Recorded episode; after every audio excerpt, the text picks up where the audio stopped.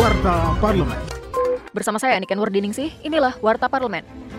Terkait kemunculan kasus antraks di Kabupaten Gunung Kidul baru-baru ini, Wakil Ketua DPR RI Abdul Muhaimin Iskandar meminta pemerintah meningkatkan pengawasan dan melakukan pemeriksaan kesehatan terhadap hewan-hewan ternak secara berkala di tiap daerah. Ia mengatakan, antraks bisa dicegah jika ada surveillance atau pengamatan yang konsisten terhadap penyakit ternak yang bersifat zoonosis ini. Politisi fraksi PKB ini juga mengingatkan masyarakat untuk tidak menyembelih dan mengonsumsi hewan yang sakit atau bahkan sudah mati. Warta Parlemen. Dalam rapat dengar pendapat dengan Kepala Korlantas Polri baru-baru ini, anggota Komisi 3 DPR RI, Johan Budi, mendorong kerjasama Korlantas Polri dengan lembaga kursus mengemudi untuk mempermudah masyarakat memperoleh SIM Uh, itu ada, dulu ada sertifikat ya kalau nggak salah pelatihan mengemudi sebagai syarat untuk dapat SIM itu. Itu mungkin bisa ditingkatkan juga untuk mencegah terjadinya orang yang nggak bisa mengendarai uh, dapat SIM. Jadi sebelumnya udah udah dilatih dan kemudian dikeluarkanlah. Saya nggak tahu ini jalan atau tidak ini sertifikat yang uh, dimaksud itu. Tentu setelah uh, kursus itu Pak ya jangan dipersulit lagi di permohonan SIM-nya.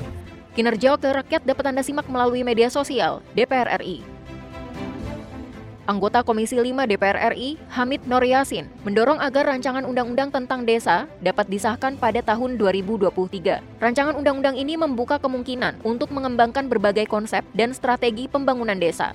Legislator asal Dapil Jawa Tengah 4 ini mengatakan, Indonesia dapat mengadaptasi pembangunan desa dari negara maju, seperti konsep One Village, One Product dari Jepang atau Semal Undong dari Korea. Pihaknya juga akan meminta masukan dari para ahli pembangunan desa serta para pegiat pemberdayaan dan filantropi di pedesaan. Televisi Radio Parlemen. Demikian Warta Parlemen, Produksi Televisi dan Radio Parlemen, Biro Pemberitaan Parlemen, Setjen DPR RI.